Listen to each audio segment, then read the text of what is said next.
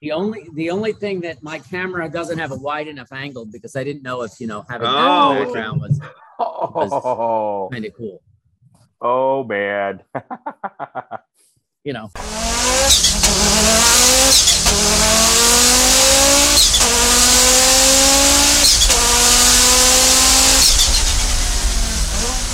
I'm sure we'll want to go through it again. It's a hell of a flex right there. It's a nice setup.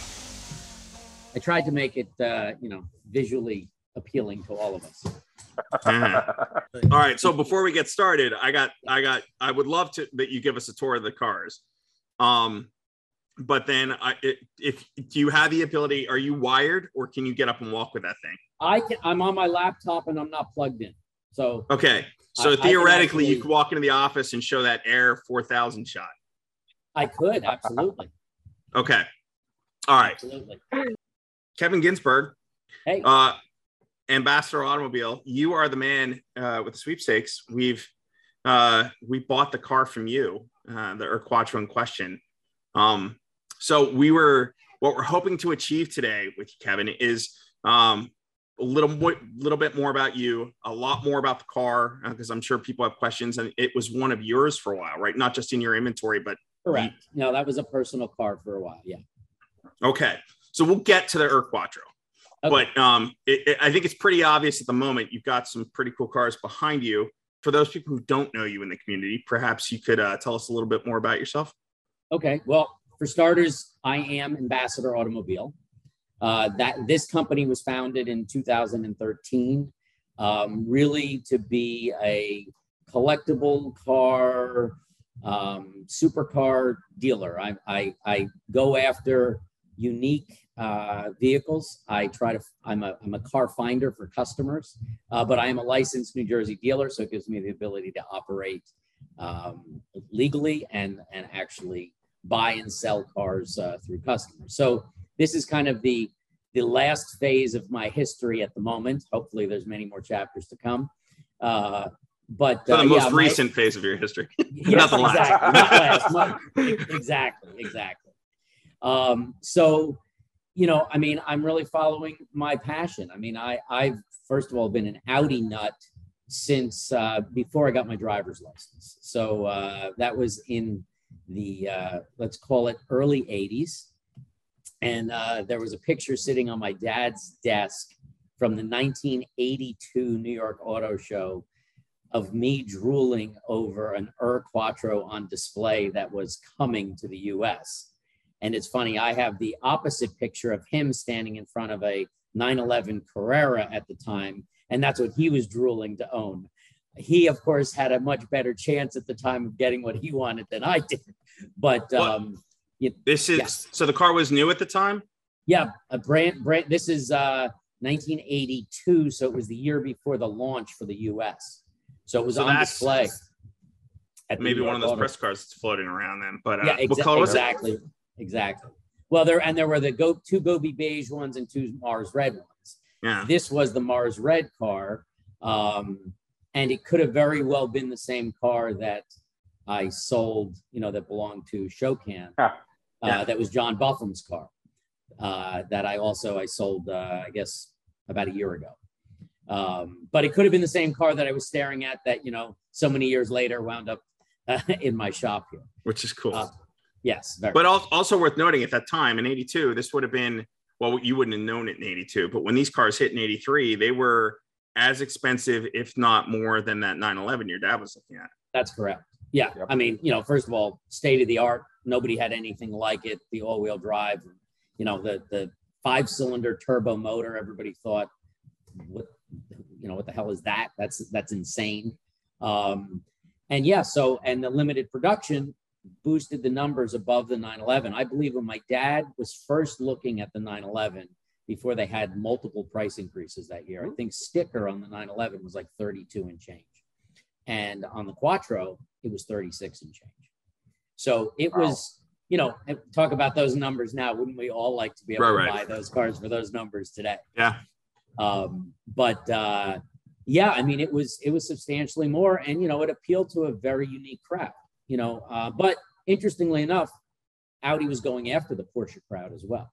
So that was a big target market of theirs at the time. So what drew you, your dad's in there looking at the Porsche, which by the early 80s is a pretty traditional sports car, right? That car's been around at that point since like what, 65, 66. Correct. So Ur-Quattro, why is he going that way and you going this way? So I, as you know, I started to stare at the television anytime there was a rally of any substantial race going on that involved rally cars. And prior to the Quattro, I mean, there were some pretty cool rally cars, a Fiat 124 and some Lancias and some interesting stuff. And then all of a sudden the Quattro came on the scene, you know, and when that car hit, nobody ever thought we'd actually see production cars in the United States when they were racing them in Europe in the rally, but I was glued to the TV. So when the announcement of that car being a road car came out, all of a sudden the 911 didn't matter to me anymore. I could get a road version of that rally car and, you know, drive a car that Michel Mouton was winning races in. You know, I mean, that to me was really cool. So it just drew me right to that car. And, you know, I've been a car nut my whole life. And no joke, my first word was car, which pissed my mother off, you know, because she really didn't think that was fair. My dad got a chuckle out of it and repeated the story for his whole life. So, but I was just always a car kid. And fortunate for me, I was around people who had cool cars. My best friend's dad was a Ferrari collector. My Uncle John was a Porsche guy. And so, you know, as a car kid, I would go clean, like the Ferraris, I would go to my buddy's house and clean his dad's Barani wire wheels for car shows because I had small fingers. I mean, like, it was, and I thought it was, I'm polishing wire wheels and like an idiot, I thought that was cool, you know, which by the way, I still do that today. So, yeah. So, you know, it's been in my blood. And then what really, really hooked me on Audis was a car crash. And I had an 84 4000 Quattro, which I wish I still had today. And I was up coming back from Vermont and exit 18 on the New York Thruway, I fell asleep. Oh, and it was 4:35 in the morning. Because I was invincible driving through the night to get back in time for work because I was, you know, dumb. And don't even remember nodding off. And I flipped that car front to back, end over end 3 times. Wow. Rolled it twice and then slid down the highway for 100 yards on the roof. And I walked out. And that's pre-airbag. But, you know, I obviously had my seatbelt on. But what was amazing, and you know, I have the pictures of the car. One day I'll share them with you. The interior compartment of that car was still a rectangle. You know, windows blown out, but everything else demolished except for the cab of the car. And the combination of watching these rallies and then kind of living through my own rally crash, if you want to call it that, hooked me on them forever. And, you know, I don't know, you know how deep and entrenched I am with them. And they're just part of my DNA. Well, could I, so while we're on the subject of the 4000, could I ask you to take us for a stroll into your office quickly and show us that picture? Yeah. Yeah. The picture I'm talking about. Sure. I do. This is your first car or? This was my second car. My first car was a 79 Mazda RX-7, which I didn't crash, but I did blow the motor on. But what color was it? Was it brown? No, it was black metallic. With gray velour interior. So let's see. We'll start out in here and we can kind of turn the camera. And I don't know if you can see that image right there. Oh, I see my, that is an 84 4000 Quattro. Right below it is an image of the car with its street wheels and tires on it. And then I will walk you into my office and kind of give you a pan around of, you know, Ur-Quattro display cases. You can kind of see my, there is, right there in that image. That's our car's bridge, right? There it is. Is that an Alfa in the background? Nice. What did you say? Was that an Alfa in the background? No, two Ur-Quattro. Oh, that's my blue one. That was the, I had both of them at the same time for a period.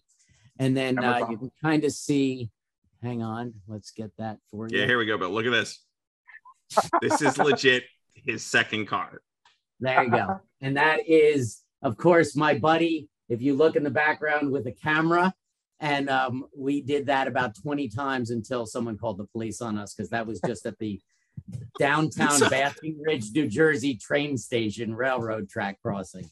Oh my God. So and it's some other Quattros. What are you, like 16, 17 years old then? I was 18. So you probably should have been more mature at that point. I was going to say, I'm not yet, so I'm not sure what exactly is supposed to happen. But just so the story behind that is, right, you mentioned you're at the post office or the railroad station. What you decided, you watching all these rallies and you wanted to get an area? We were watching the rallies, and then I decided, so I had street wheels and tires for the car, and then I had a set of the original wheels for the car with, you know, Hakkapelita mud and snow tires. And so if you look closely, you can kind of see the covering of filth and mud on the car.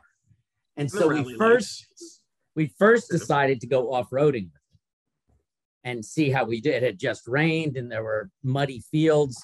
Should I head back to my seat? Or sure, yeah, that's fine. Thanks for sharing it. Yeah, no problem. So, here, I'll pan while I'm walking. So Amazon Blue, nice. There's Amazon Blue. Wait, we can't look at that. That's a BMW. Not allowed. Brimby. not allowed. And then the two S4s. And then of course the 1958 DKW Munga. Which is some beefy tires on that thing. Look at those seats too, Bill. They're like they're like this cool kind of like patio furniture fabric. Right, and let's officially look at the steering wheel here. And if we notice, there's a real Audi emblem on that steering wheel. Nice. So it's official. So anyway. So for those people who don't know, DKW was part of Audi Union. They made a bunch of cars back in the day. Probably produced cars up until what, the 70s? Yeah, very early 70s. You know, there were four companies that formed Audi.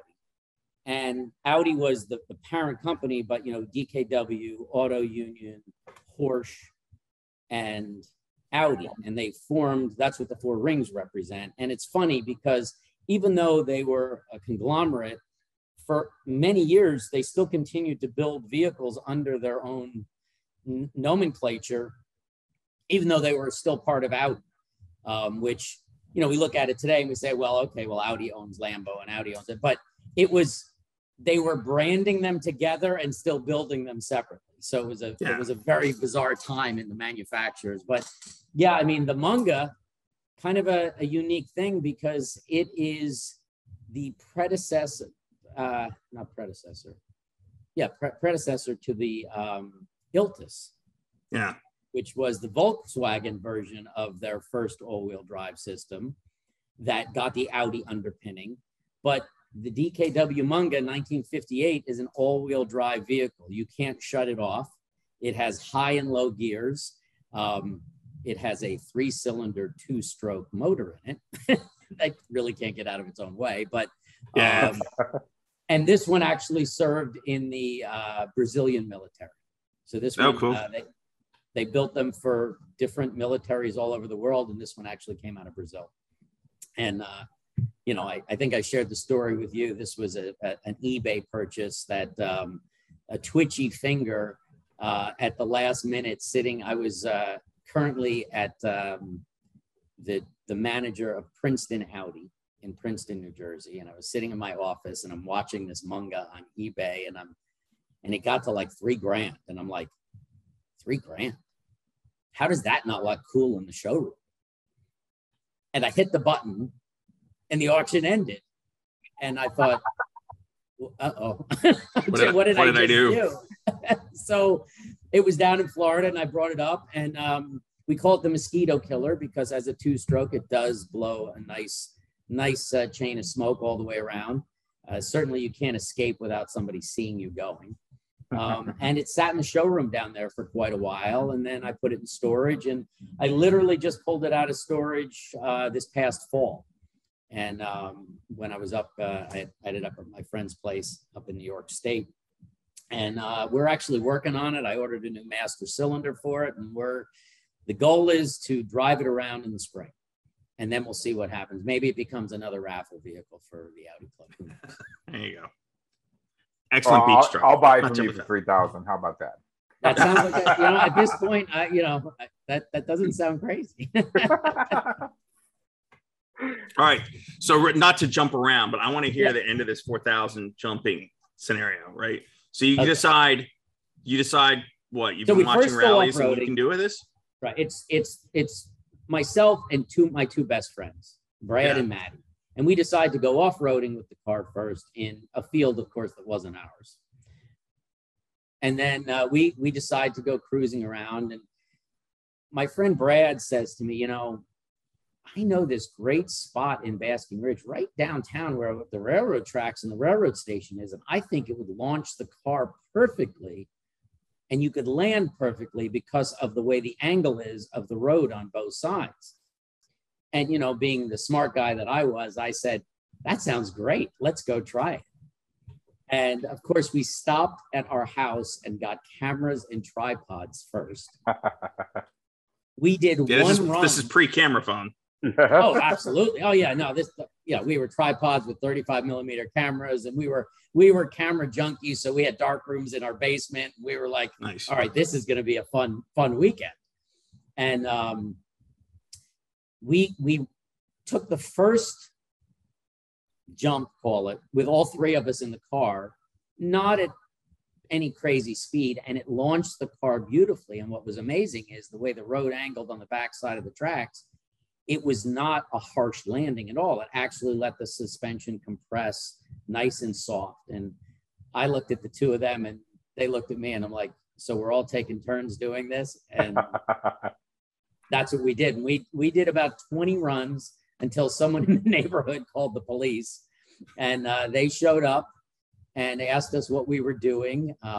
And fortunately, he had a sense of humor, because it wasn't easy to say, oh, well, we went over the tracks too fast and didn't realize. I mean, we had camera gear all over the place. And, we got a very stern warning only, which was, I think in today's world would have been very, very different.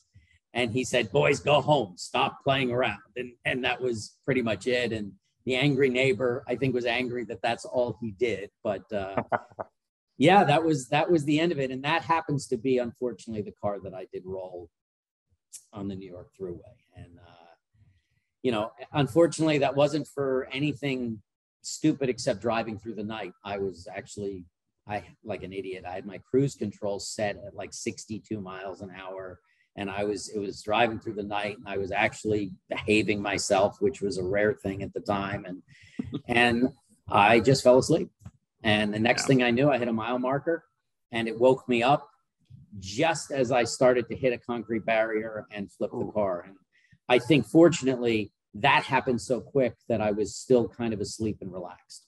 But what was crazy is I waited for myself to go dark, because I could tell, I mean, when you're rolling end over end, I just waited for everything to stop. And what was crazy is the world didn't stop, which is what I was anticipating. The car stopped moving. And I hung upside down in my seat for a minute and realized that I was okay. I was thinking. I was not in any substantial pain. I didn't see blood anywhere.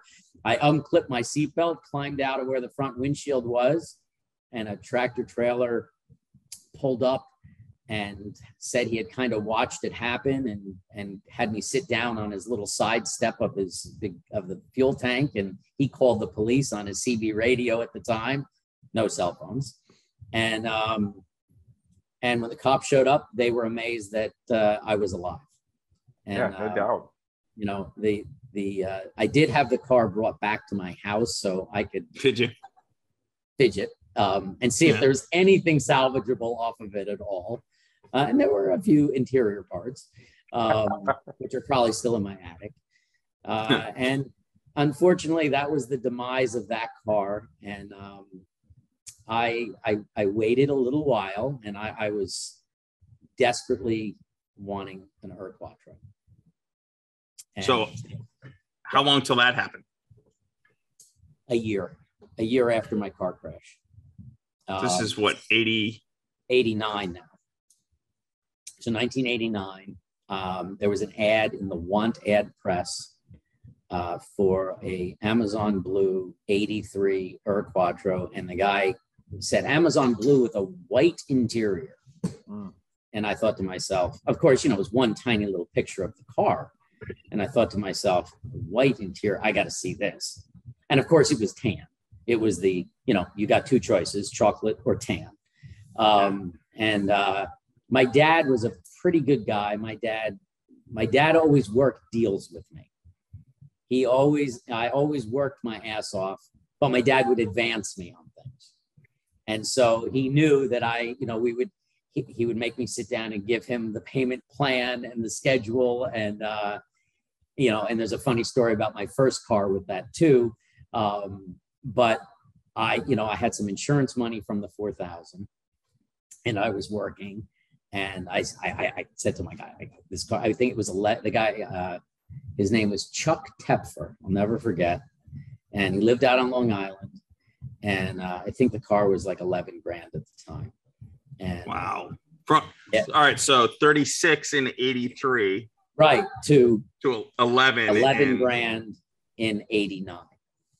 Yeah. And I had to have it. And my dad said, okay, I'll work it out with you. I think I had half the money and he had to loan me half the money. And he drove me out to Long Island, and we got the car and I drove it home. And you want to do me a favor? The picture that's not hanging, grab it.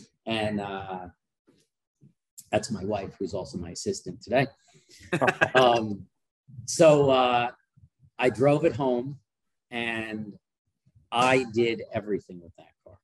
So that car, talk about multiple sets of wheels and tires. First of all, I put 140,000 miles on that car before I sold it. I had street wheels and tires, autocross wheels and tires, steel wheels with snow tires, and track tires, because I basically did everything I could do with it. So let's see if you guys can see. So that is my very first 83 Ur-Quattro, the day I brought it home. So that's awesome. So it's, I'm just need to find a spot for it. Well, that you have photos. Like, I think about my first car too, similar timing, right? Like, I think you're a little bit ahead of me, right? I got my first car in 89. It was a Volkswagen Scirocco. It was one of the reasons I liked their Quattros, because similar design, right? It's similar design. Absolutely. But similar thing. Like, I look back on that period in that car, and I maybe have like 3 or 4 photos max of that car. Right. So how cool. And, so here's the story. That picture that I just showed you. So I think, as you know, very good friends with John Smith, who owned Shokan Coachworks, who for up until the last 3 years was probably our largest supplier of used Audi parts, and probably, I know, in the country, but it extended beyond that. And right. Unfortunately, John has retired and closed the business. But John and I became friends in 1985. And the day I bought that Ur-Quattro, that picture I took, developed, framed, and brought it to him. And the reason it's not on the wall is I just got that picture back. Oh, really? A few weeks ago. Yeah, as he's getting rid of some stuff, and he goes, "Do you want that picture back?" And I said, "I'd love to have that picture." And I do have a lot of pictures. I was a photography nut, so my cars were my focus of everything I was taking pictures of. But I literally just got that picture back, and a couple of weeks ago. So I'm anxious to find a good spot for it, because a lot of good memories. But that started it for me. That was the first Ur-Quattro, and literally 140,000 miles, and auto crossing, and Lime Rock, and Pocono. I believe I even had my wife out on the track in that car at Pocono when we were dating. And I knew she was the right one for me because we would go racing and on the weekends. And you know what you do after work every night during the week, you fix what you broke on the weekends. Right, and she would hang out with me in the garage every night working on the car. And here we are. She's hanging out in my garage again. Yeah. That's pretty cool. Well, so if I remember, you mentioned when we picked up the silver car, that was your first date car, right? You guys had your first date in that car? In the blue Ur-Quattro. Yes. The silver one. Yes, the blue one that I just showed you a picture of. Sorry. Yes. Sorry. The blue one in the photo. That's correct. And that's why you ended up with the car behind you, correct? That's correct. So I bought this. So a friend of mine up in Connecticut had two 20-valve Ur-Quattros, the silver one and the blue one. And I was up there one day, and this was even before he offered me either car. And I said, Alan, whenever you want to sell either car, but I really want the blue one. Oh, I'm never selling the blue car. That's never going to happen. But I might sell the silver one. A couple months later, he calls me. He says, listen, I don't want to sell the blue one, but I'll sell the silver one. Are you interested? And, you know, how often do you come across a 20-valve or Quattro that's done correctly?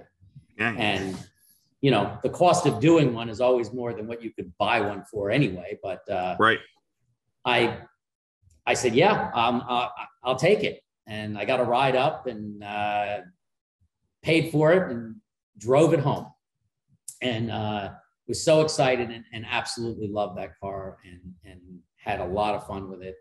And then he called me, call it maybe a year and a half later, and said, so do you really want the blue car? And I said, you're killing me. I said, I just bought the silver one. I said, you want to buy the silver one back? He goes, well, no, I need the money because I'm building a TT race car. And you're the only guy I'll sell the blue car to.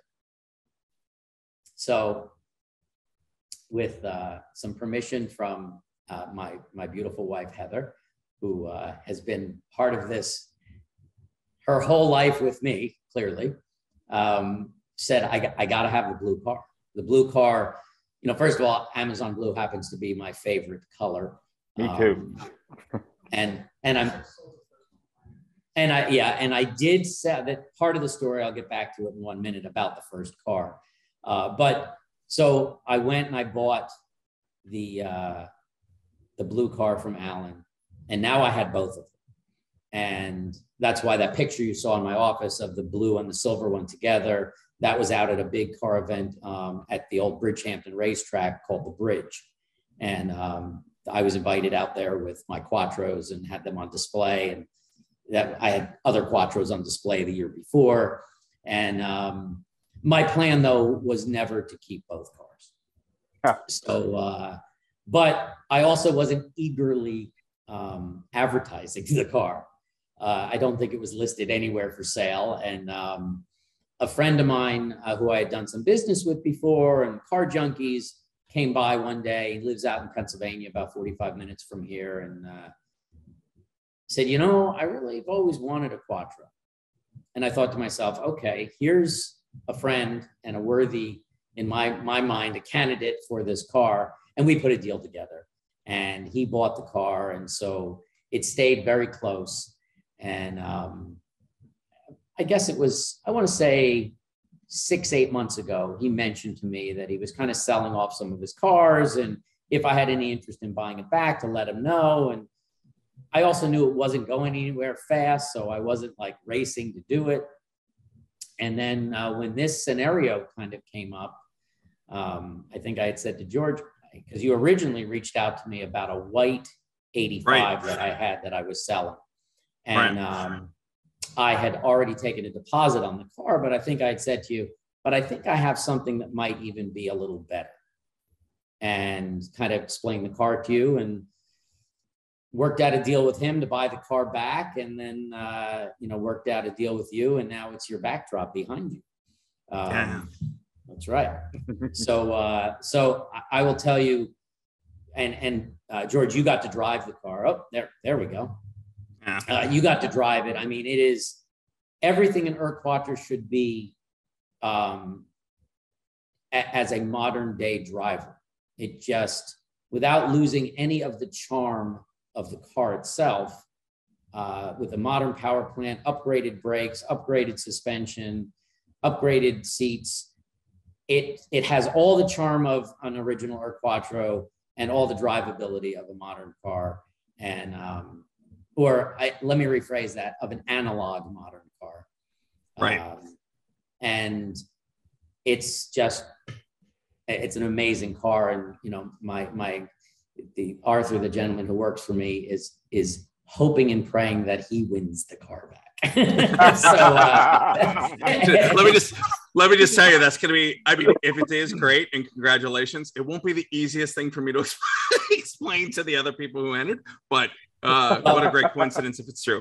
I did say to him, I said, listen, if I won the car back, that might be a problem. That might look a little funny, but if you win the car back, probably totally kosher. Yeah.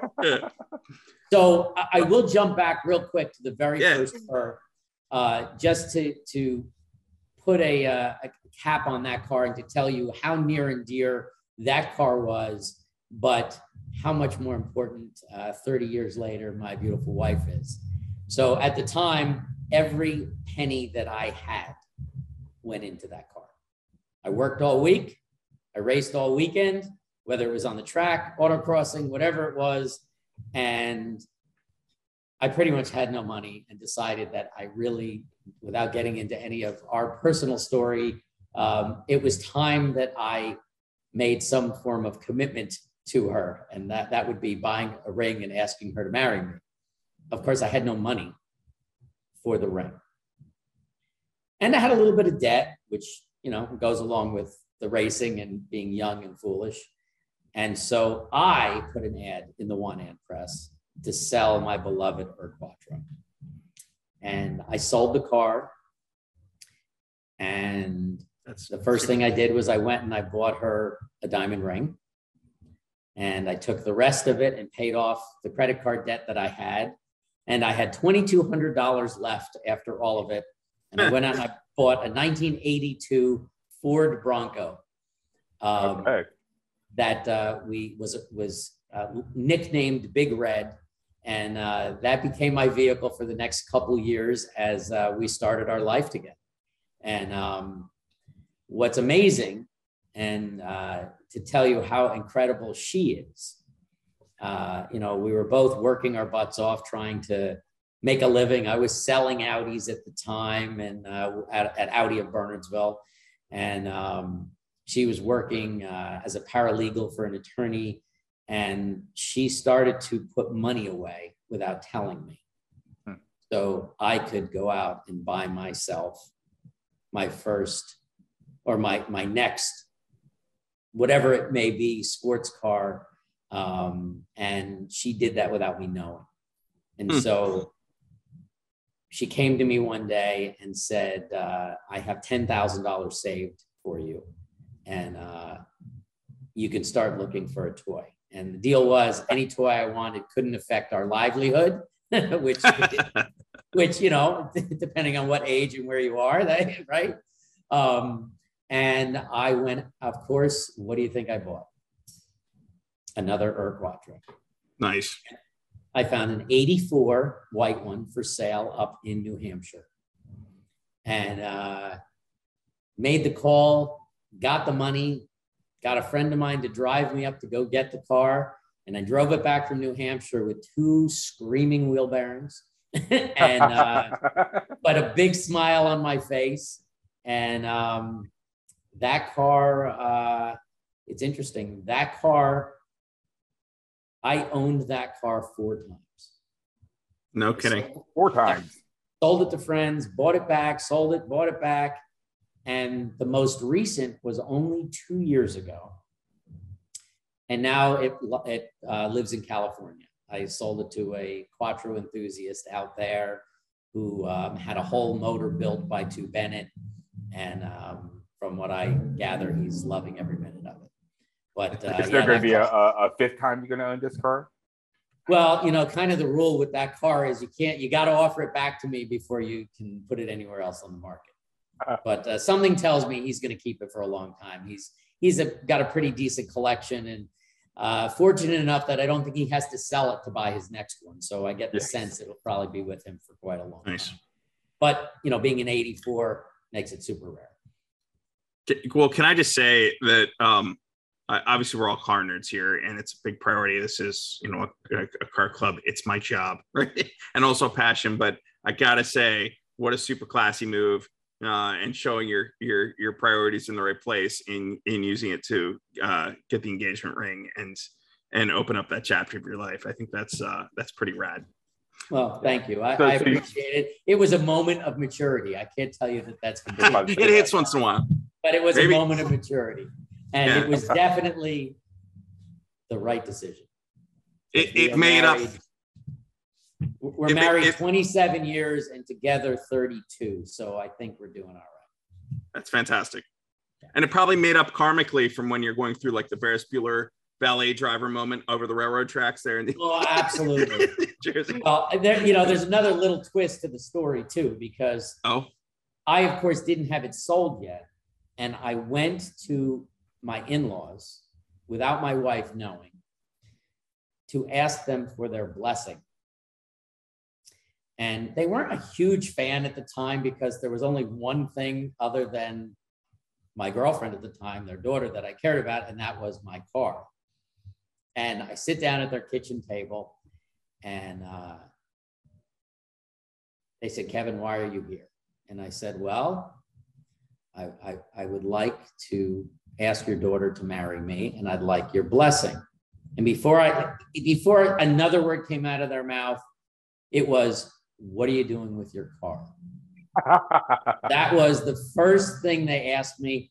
And the best part was I pulled the One Ad Press article out and put it on the table. And I said, "The car's for sale." And I still think it took them a couple years to warm up to me. And I'm a very fortunate guy at this point because I consider my father-in-law to be one of my best friends at this point in my life. So, you know, we've come full circle. Let's put it that way. Well, it's so very cool, but at the same time, I can't help but notice the details. It's you. That was that's a little bit premeditated, right? You're walking in there with that ad, like, all right, I know where this is going to go. I had an idea of how they felt about. Yeah. It wasn't necessarily about the car. It's it was, the plan, man. I respect the plan. Exactly. I'm a planner. So, you know, I was trying to be prepared. Yeah, no, that's perfect. It was a good time.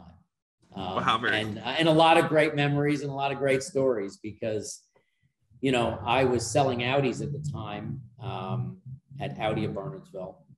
And, you know, I started selling Audis. Actually, I started selling Audis the year after. I started selling Audis in 95, which was, of course, the year that Audi was contemplating pulling out of the United States, because in 1995, they sold 12,000 cars in the entire country, which certainly wasn't enough to sustain them. But the A4 was about to be launched. And that clearly saved them. That car came out in the fall of 95 as a 96 model. And I remember going from 12,000 cars a year to 18,000 cars a year to 26,000 cars a year to 36,000 cars a year, and all based on the A4. And you know, a couple of those years, I was the #1 Audi salesman in the country. I think my best year was somewhere well over 350 cars for the year. Nice. And I, at that time, was an order taker because the A4 became so popular that the only way we could actually get them for a customer was to place an order. And I remember ordering cars when they couldn't deliver automatics, convincing customers to order manual transmissions and promising to teach them how to drive a manual, which I did for multiple customers. But those were a lot of fun days for sure. So you said that in before A4 hits with 95. Yeah. How many? 12,000 cars, you said? 12,000 cars, give or take. So I just Googled since you said that. Last year, Audi of America did 10,000 BEV, so electric vehicles alone, and 186,000. So you see, like, what bringing in the A4, and of course, what'd you say, 186,000? 186,000, and that was 196,000. 196,000. Yeah. But in 2021, kind of an off year, up 5% from the previous year. But you know, with COVID and everything, the market's off a little bit right now in general, right?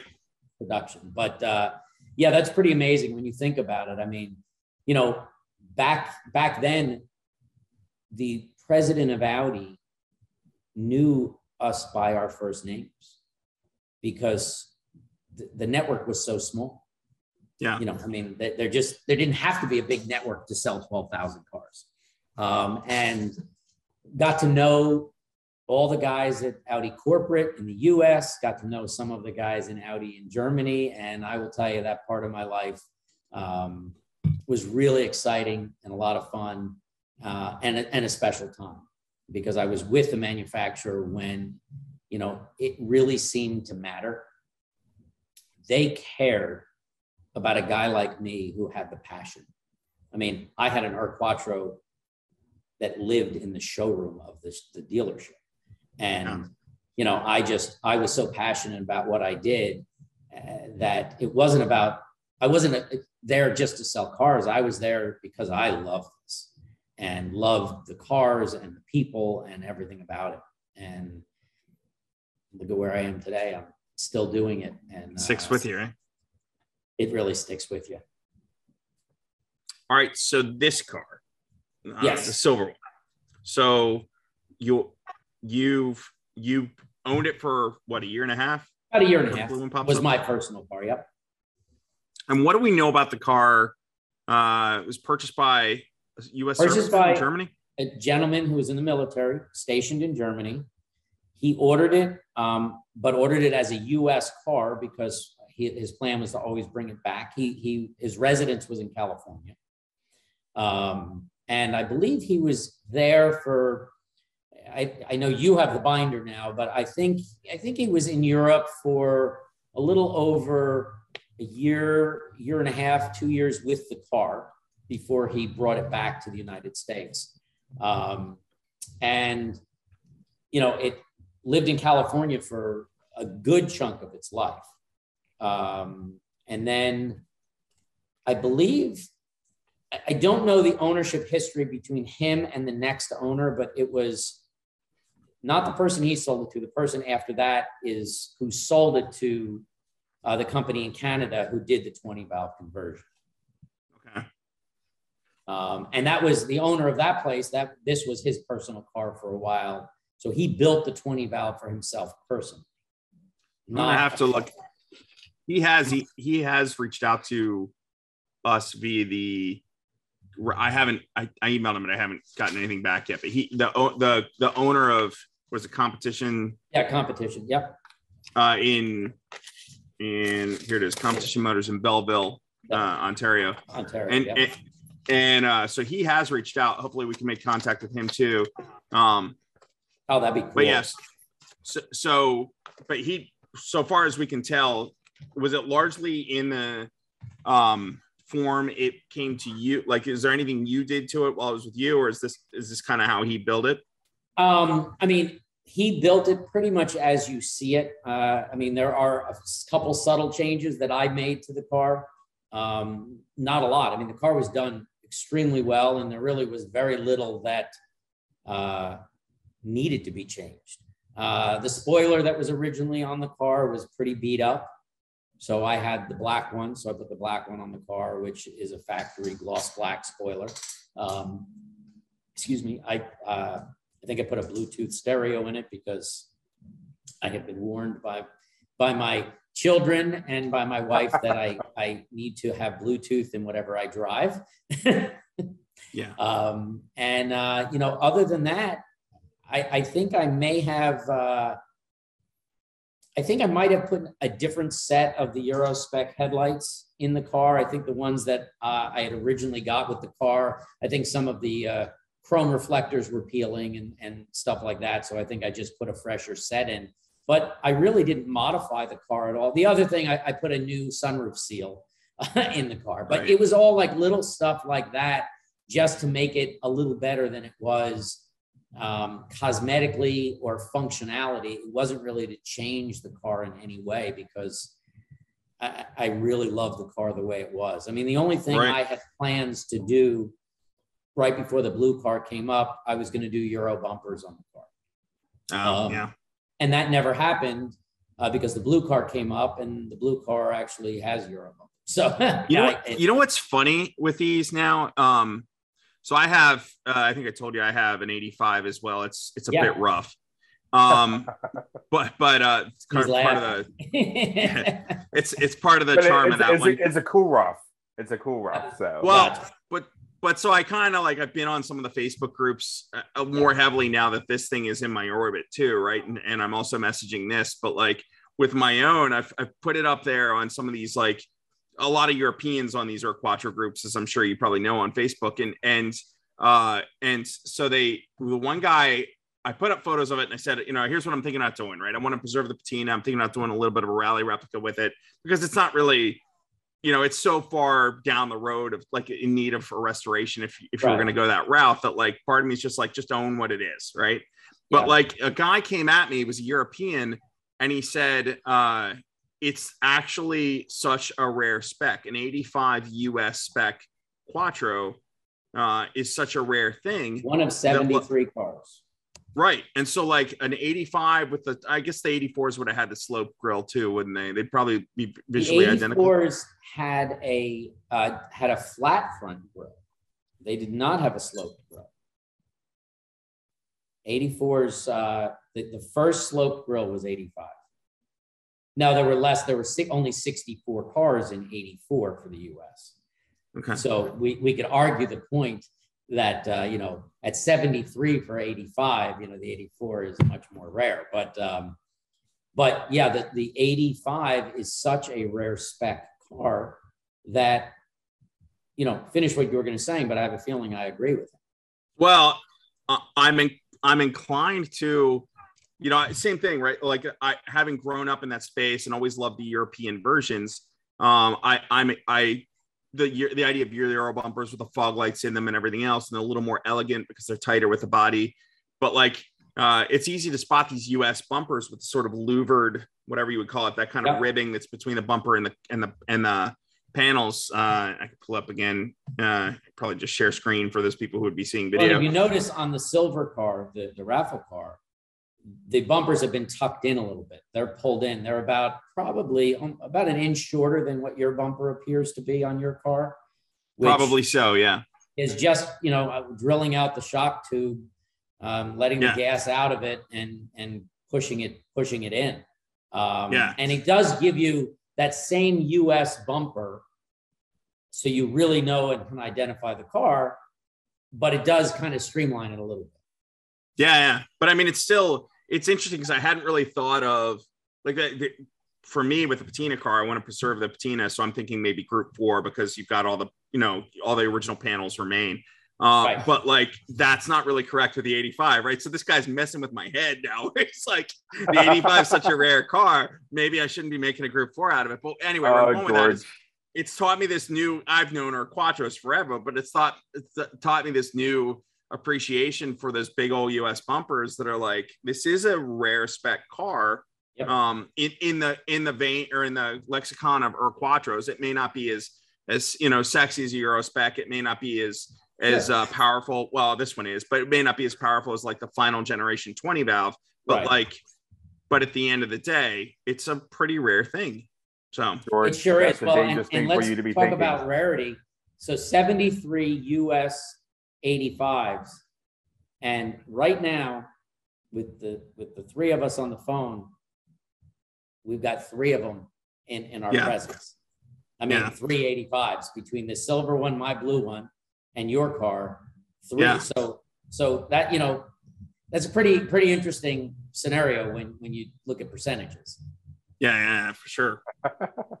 George, stop thinking that way. There's always something, Bill. I swear to God. And actually, I can tell you that in our presence, there's actually four of them, because that white one that you wanted to buy originally, is still in my warehouse. It's the guys bought it, but they asked if I would keep it in storage till spring. Right, so there's actually 485s. We're coming in hot on what was that, 5% of over? Yeah, right. I mean, pretty of 85 production. So. Yeah. So I have to tell you, I think preserving these cars is a really important thing, because they are a major part of automotive history. They started the all-wheel drive scenario, and you look at every manufacturer, and they all copied or did their best to copy what Audi did. And Audi was so far ahead of them for so long. It's why they went from 12,000 to 196,000 cars. There's, if you talk to anybody who loves, before BMW and Mercedes were doing it, anybody who lived in a climate that had bad weather, they all had an Audi. Whether they complained about some of the issues with the cars or not, they all had them. And our cars are really rare. So, I can't tell you the guy that's reached out to you from Europe that he's wrong in preserving that car. You're not going to let it disintegrate into dust, so you're going to preserve it no matter what. Right. It's in what form you really want to own it in. And that's kind of the cool thing about him too. Yeah. The nice thing about mine is I think about it. I had this, my family's had a pickup truck in the family now for probably the last, 7-8 years. But like the first one I bought is kind of the one I go back to, and it rusted out and the transmission blew up twice and whatever. But the idea of a beater is such a great thing, because like you just don't care, right? Like it's a really good point, because my blue one sitting behind me. Yeah. We did a fall foliage drive for it, my wife and I, and then it got put away for the winter. I put the Quattro away for the winter. This car will never see bad weather again in its life. Yeah, and that's a responsible thing to do, though. It's the responsible thing to do from preserving it. Yeah. But it's kind of the anti-Quattro statement. Yeah. That's funny. But I get it. And you could drive your car and not really feel bad about driving it, which there's a lot to be said about. Although it is, well, I guess it's not exactly the beater truck, right? That beater truck got sold because it literally rusted away to nothing. But but where I'm going with that is like my Ur-Quattro has zero rust. So probably like where I'm saying I don't really care about it. I do, but like I don't feel like it's not. And the more this conversation goes on, the more you do. Right. Now I like the US bumpers. Now I like Right, exactly. All the things that last week you were like, oh, I'm changing this. Right. Doing that. I can be easily swayed in these things. I guess that's the painfully obvious thing. Listen, the fact that you have one and are preserving it in whatever state you choose to do means it's going to be around for a long time. Yeah. So, and I have a feeling that this one, our suitcase car is going to be, yes, it's going to be a driver though, but somebody's going to take awful good care of this thing. Oh yeah. You know what? There's no question. What we've been wondering is how it would be received, right, by the public, because we've only ever given away new cars. This is our first time. We've seen a couple of vintage cars go across OMAs, and we're like, oh, maybe we should get into that. And this is an obvious place to start, the Ur-Quattro. But we, last car was an RS6, which is kind of like the, as far as like an Audi brand fan, a non-Audi brand fan might be like the R8's the ultimate, but I think most Audi brand fans would be like, no, it's the wagon, right? And that's 100%. Right. So like that was the easy one to like, we'll do well with that one. And we have, but it's been interesting with this one where it hasn't, we've been watching the earnings so far. It's been up and selling now for 2-3 weeks, whatever it's been. And so it's not earning quite like the RS6 did. Of course, we just finished the RS6 sweepstakes. So that's the tightness of these two on top of each other is another thing to watch. But the amount of attention it's gotten and chatter it's caused, whether that's amongst enthusiasts or whether it's people at Audi of America or whether it's people on, of course, the vintage car and, Radwood era people. And, it's I appreciate how much it is beloved. Doesn't hurt that, you know, Ken Block and Hoonigan jumped into the space about the same time. I did catch some heck. This is probably worth saying too. Really nice guy, probably somebody we both know. I'm not going to name who, but it gave me a little bit of heck for like Audi Tradition not selling parts in the United States and how this is a bit of a slap in the face. And I was like, well, we're not Audi Traditions. Right. So no, well, and they're not wrong with that statement because no, totally. And they're working on a solution, by the way. Well, I'm happy to hear that, and I will happily be the first customer. And if I can help participate and help get anything done, just let me know because we really need it. We literally had we have periodic, usually a couple month meetings with Audi of America to sort of coordinate on a couple of things. And we had a meeting recently with after sales and spoke to the individual who's kind of in charge of operating that program. She has a lot of other things going on too. So, you know, this is sort of any of this is a labor of love, right? Nobody's going to make huge money selling Audi Tradition parts, you know, at least not an OEM manufacturer, right? But it is something they're working on, so fingers crossed it happens soon. It won't happen during the window. We did ask this, by the way, if it would happen during the window. Right. Well, if it would happen during the window, it's a great messaging platform, right? Like, oh, hey, by the way, gates are open, right? But it should be happening. Maybe this year, we'll see. I don't want to oversell that for her because I know she's trying to get it done. And who knows what she's, you know, how much uphill she's going on that one. But hopefully so. But interestingly enough, the sweepstakes may also really help with some recognition to Audi of how important it might be to have something like this. Yeah. Because of how many people are commenting or have an interest about an Ur-Quattro as a sweepstakes car. I think it could only help. Yeah. Let's keep our fingers crossed. Totally. Exactly. Yeah. Is there anything else we should know about this car? I will tell you, incredibly drivable. You drove it. You got a feeling for it. But incredibly drivable also for long periods of time. You know, there's so many sports cars out there that you get in and you're like, you know, you get after 20 minutes of driving it, it's either too drony or it's too stiff or it's just not roomy enough or whatever it is.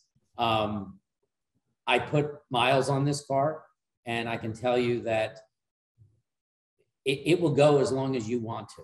And it's really very usable, very user-friendly. He did an awesome job building this car. The only thing that I would say about the car, it has aluminum subframe bushings instead of Delrin subframe bushings. So it is a little stiff, but it's extremely precise in handling. So, you know, it's a give or take with that.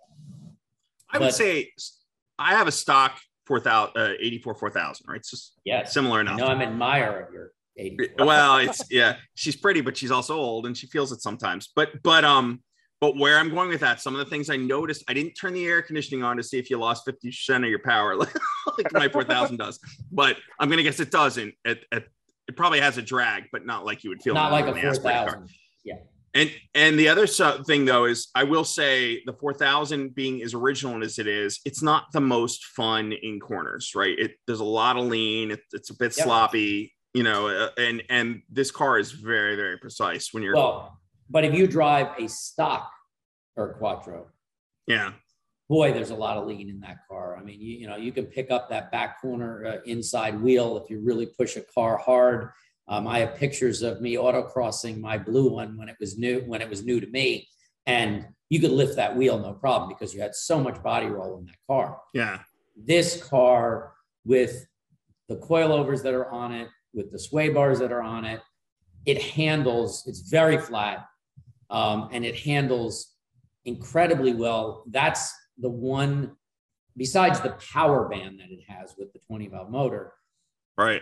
You find yourself, even if it was a 10-valve car with this suspension setup, you'd find yourself able to drive it so much faster because it handles so much better. It's so much flatter. It handles, you know, tight turns so much better. So it really was, when we talk about being updated and again, analog, this car is the way the suspension should have always been on these cars, in my opinion. Yeah. And the brakes. Worth noting. So you mentioned the aluminum subframe bushings, also Bilstein shocks, H&R springs.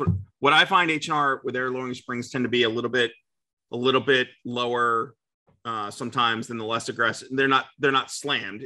I've got a shot, like side shot of the car up right now. And you can see, if you're familiar with our Quattros, it's definitely got a better stance. It's not squatting in the back like some of the earlier cheaper lowering springs kits would do, right? But like this is, it's got a great stance, looks a little bit more aggressive. It's not harsh, but it, you know, I when you told me it had aluminum subframe bushings, I was like, man, I'm curious what I'm going to get, right? Is this something we're going to need to replace? It's not abusive. You don't feel it in your molars. Right. Parked next to a stock or Quattro, it sits pretty much dead on an inch lower. I've had that car parked next to a stock car, and it sits, it's about an inch lower front and rear. And as you see, it sits very level. Like you said, it doesn't slant forward. It doesn't slant backward. And I feel the springs have a lot of forgiveness in them, at least in their first, call it third of rebound, you know, and then they stiffen up a little bit. But no, it's drivable. That's what I mean by it. You really can actually go out and enjoy driving this car. You know, if you wanted to drive to an event, you know, you're in Hershey, right? In that area. And if you wanted to drive up to Lime Rock, this isn't a car that you'd be like, oh, I want it there, but I don't want to drive it there. You'd be more than happy to drive it there. So worth stating, like, I think I told you this when we were looking for the car, but we looked at, and at the time we looked at a bunch of cars throughout the process of trying to find, you know, or lock down eventually on this car, and from a really pretty but very original 85. So there's adding to our number of 85 US cars. There you but that car wasn't fully ready to be sold, and then and it was red, which was really neat. But like the red ones are very iconic. But it was bone stock, so there again, we probably wouldn't have driven as well as this one. Then I found a super low mileage 83 in Marseille, of all places, a US spec car. That was like literally 15,000 miles. And we happened to be, Bill and I were kind of asking around online, just not telling people. I think I came to look at your car, and we were chatting about that white car in Marseille too. I was working with Jamie Orr to maybe look at that one. And I threw a photo of your car up on Instagram, and I asked people, like, what do you think, driver or museum piece? And I didn't tell them which it was. Right. But most people were like, you know, skip that museum piece, get the driver. Yeah, and I saw that. I commented, and I saw that as well. And I mean, I think people want to. It's interesting because I deal in collectible cars, and whether it's, you know, the E-type Jag that's on the rack there, or I noticed that one Fuelie that's in the other warehouse. You know, there's the mindset of the car collector. Yeah. And then there's the car collector non-garage queen. And what's interesting is I have not, and you know, you've been in the Audi world a long time as I have. Audi guys in general are drivers, not that if you were to qualify them, they're more in the driver category than the collector. Even though they want to collect the car, they're not just going to put it away and not use it. So I think this car being the condition that it is, and also being, you know, a higher mileage chassis with a fresher build on it, makes someone feel a little less apprehensive to actually go out and enjoy it and use it. And, this car is really built to be driven and used and enjoyed, not to be put away. I think that's the thing, right? When I had my websites and we sold them, and I was like, I'd always wanted a 964, right? Porsche, right? So I called it, I found one for sale up in New York. It was I always wanted a black C2, right? Like, so found one in New York, beautiful car, 94, which like this is a late production, rare, you know, they're not selling many cars, very similar deal. And I reached out to the guy and I tried to deal with him, right? It was like, okay, you're asking this, but here's what I'd like to pay for it. And he goes, let me ask you a question. Because I'd already told him it was my first, like, I'd never owned a Porsche before, right? And I'm super excited and whatever. He goes, what do you want to do with this thing? And I said, I want to I want the experience, right? I want to drive it and enjoy it, whatever. He goes, you don't want this car. This car is a collector. Like it's a collection car. Somebody's going to buy this and put it in a collect. It's a 94. It's in great shape. It's a great spec, under 50,000 miles. They're going to put it in the collection and it's going to sit. You want a car that you can drive and enjoy. That's ultimately the 964 I end up buying is very similar to this car spiritually, where it's a little bit higher mileage, but it's a fresh build and everything works on it. Nothing breaks. And I can take it out and it's not some crazy museum piece. It handles and drives much better than some crazy museum piece. Absolutely. And well, you know what else is interesting about what you specifically said? I wanted a C2. Yeah. Right. And we're Quattro nuts. Yeah. But the true enthusiast loves the Quattro, but wants a rear-wheel drive Porsche. Well, I'd rather have both if I can do it. No, sure, but it's interesting because I talk to those people a lot, and Porsche, the guy who wants that Porsche, rarely is he looking for a C4. He wants a C2. And it could be the same guy who is gaga over the Quattro. Yeah. But, you know, I think there's a stigma in you know, Porsches are supposed to be that rear-wheel drive, rear engine.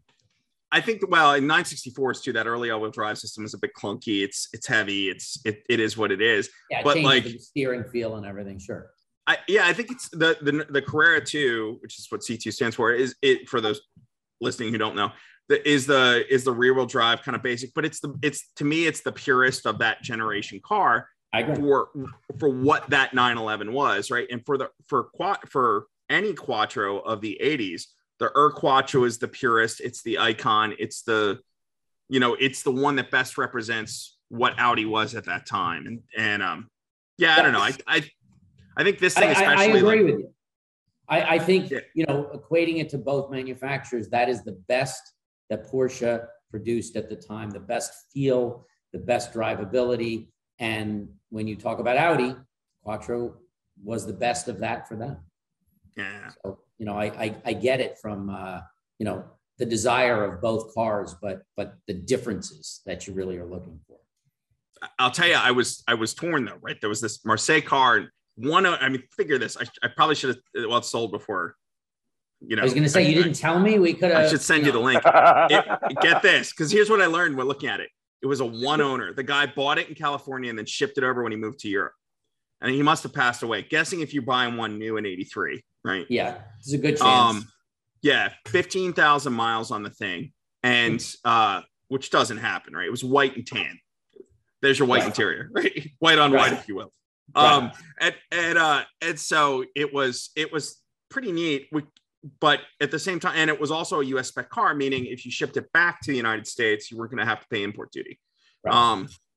Which is even cooler. But we were in a meeting that week with FCP Euro, who's a sponsor of the club, and we were going through some stuff. They're going to be involved probably in our fall sweepstakes. But they, I brought this up to them. I go, okay, here are the two cars I'm looking at, right? I drove the silver one. It's amazing, right? And then there's this white one. Haven't even seen it in person, but one owner, 15,000 miles, doesn't happen. And one of them was like, buy the silver car all day long, right? Like he goes, screw that. He goes, you're going to get that. If that white one were here, you would get in it, you would drive it and be like, it's half the horsepower. It's slow. It doesn't handle well. It is that collection car, right? Like it's just no question, but on top of it, a 15,000 mile car, what else is that car going to need? Because totally. You know, from bushings to shocks to just, you know, hoses. I mean, you name it, you know, who knows? You know, rarely on those low mileage cars do people replace all that stuff. I mean, I'm dealing with it. So the black S4 right there, which I purchased from my dear friend, Mr. John Smith from Shokan. And that was in his personal collection since 1997, 14,000 original mile car. We just replaced the fuel tank, the fuel line, the fuel pump, the fuel regulator. We took the injectors out and we had them ultrasonically cleaned, you know, plus filters and all that. And we're going through stuff. Fortunately, there doesn't seem to be that much more. But again, car, 14,000 mile car sat in his warehouse for years. And I wanted it for more than just being a 14,000 mile car. I wanted something out of his car collection because of our relationship. And I'd always kind of fawned over this car. And it's funny because I, as you know, I helped coordinate the sale of his whole collection to two guys. And walking through the warehouse with John, and I hadn't even like struck a deal with him or anything, but we walk by the S4 and the guys are like, what about that? And he's like, that one's already sold. They're like, who'd you sell it to? And he goes, that's a conversation for another day. Meanwhile, apparently I bought a car I didn't know, but had been certainly asking about it for 20 years. Worth stating, that's probably worth shouting out Rainus, because like a lot of John's inventory went to Rainus Cotlers, who's with U2R, yep. Who's been buying up a lot of cars. I think for he's dealing, he's keeping some for himself, whatever he's doing. He keeps some, he buys some. He's become a very good friend of mine. But I just sold his 5,000 diesel on Bring a Trailer. That's right. That low mileage C2. Yep, 28,000 mile. Yes. I did that as the find of the day. Yes. Yeah. That car was Rainus and Ritbar, the two gentlemen. Ritbar is the senior guy, Rainus Jr., but they are amazing, amazing guys. I love them both. Have had, we've become good friends for the obvious reason of what attracted us.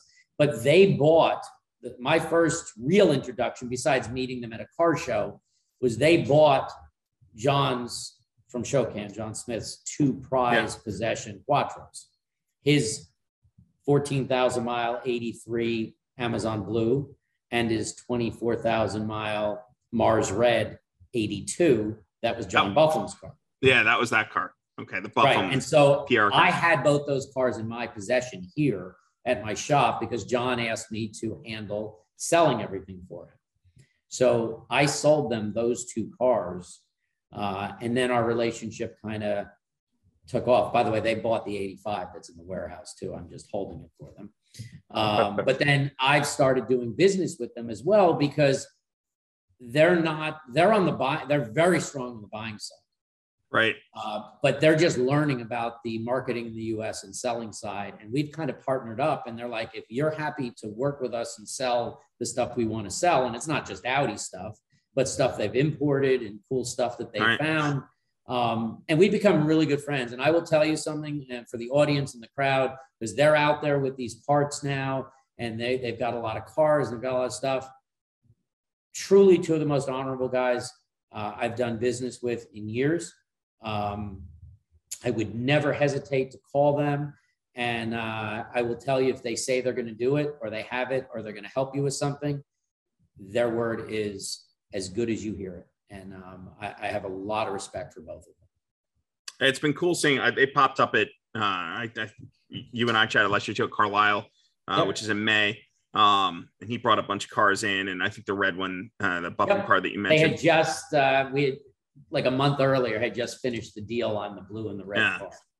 So, so Carlisle, sorry. I was just going to say, especially now where it's hard to find parts, et cetera. Those are they we're going to do a guide in the next issue of the magazine of like some of these guys who are, kind of institutions in the space, whether it's them, whether it's Marty up in Canada, whether it's Quattroholics out on the West Coast, like.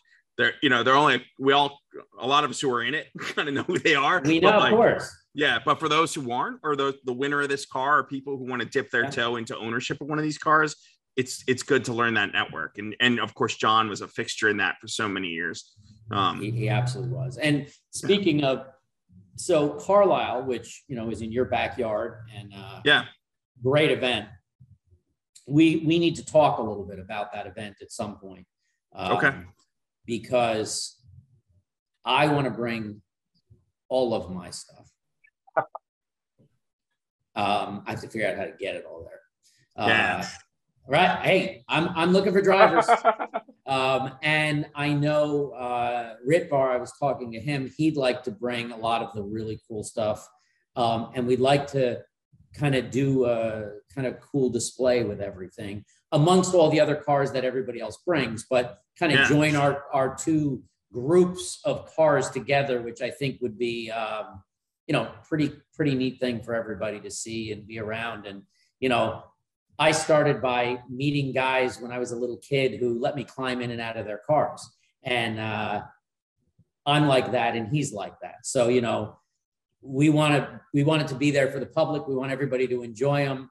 I'm the type of guy, I'd be like, you haven't driven one? Well, here's the key, go have fun. You know, so yeah. I want to kind of figure out something that how we display them and work with you so we get it set up the right way.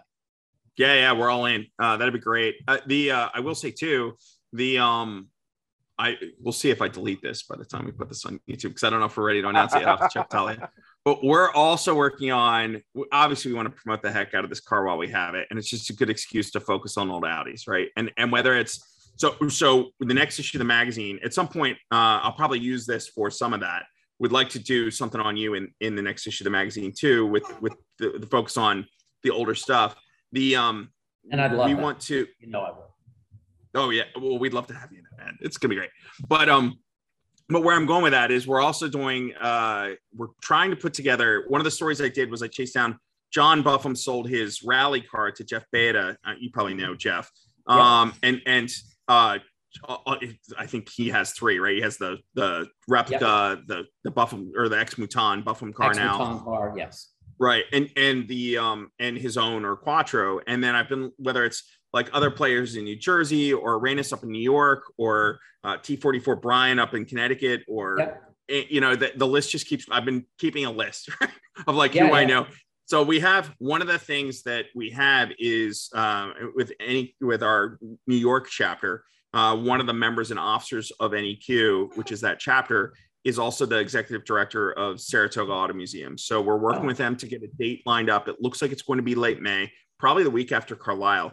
And we'd like to do a kind of a showcase. I'm talking to Audi about trying to get the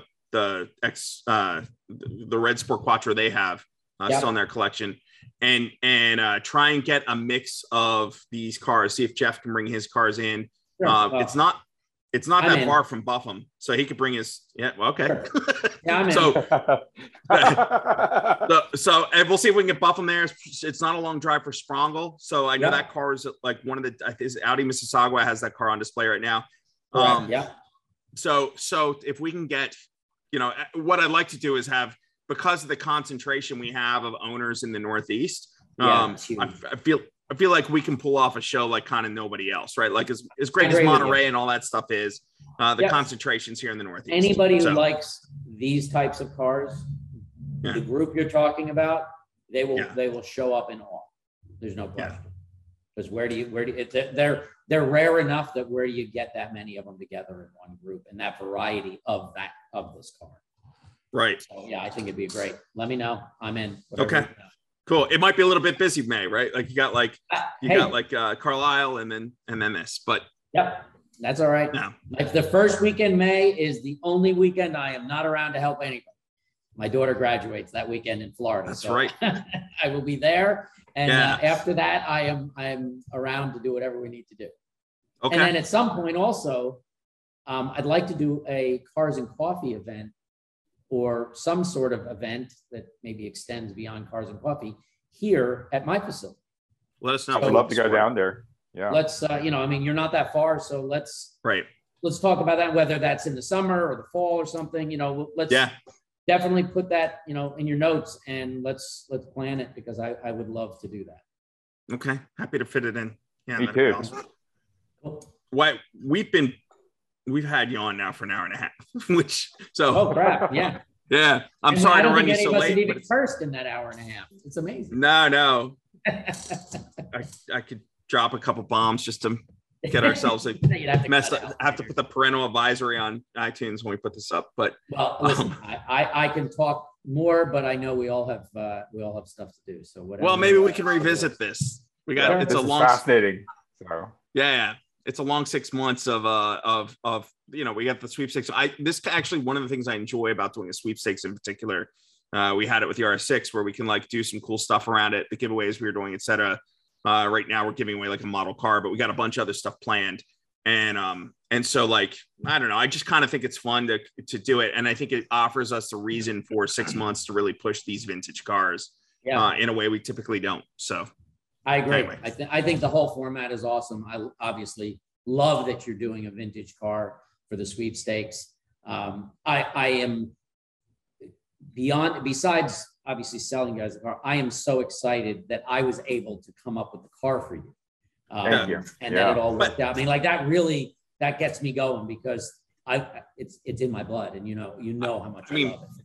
I don't know if I ever expressed this to you. You were also a lifesaver, right? Because like I will say nothing was going right? Like, I had a line on an RS2 in Sweden. That car disappeared like that. Right. I had we're also considering RS2. We may do that. There's a little foreshadowing, guys, if you want to see what we do as a vintage car in the future, providing they don't go too crazy with pricing. But I looked at this red car in Long Island that is a very beautiful car. Whoever ends up with it, I'm sure they'll love it. It's a little expensive, and he also just, he was trying to get everything together and he just couldn't. I think he's new in the space and trying to make it happen.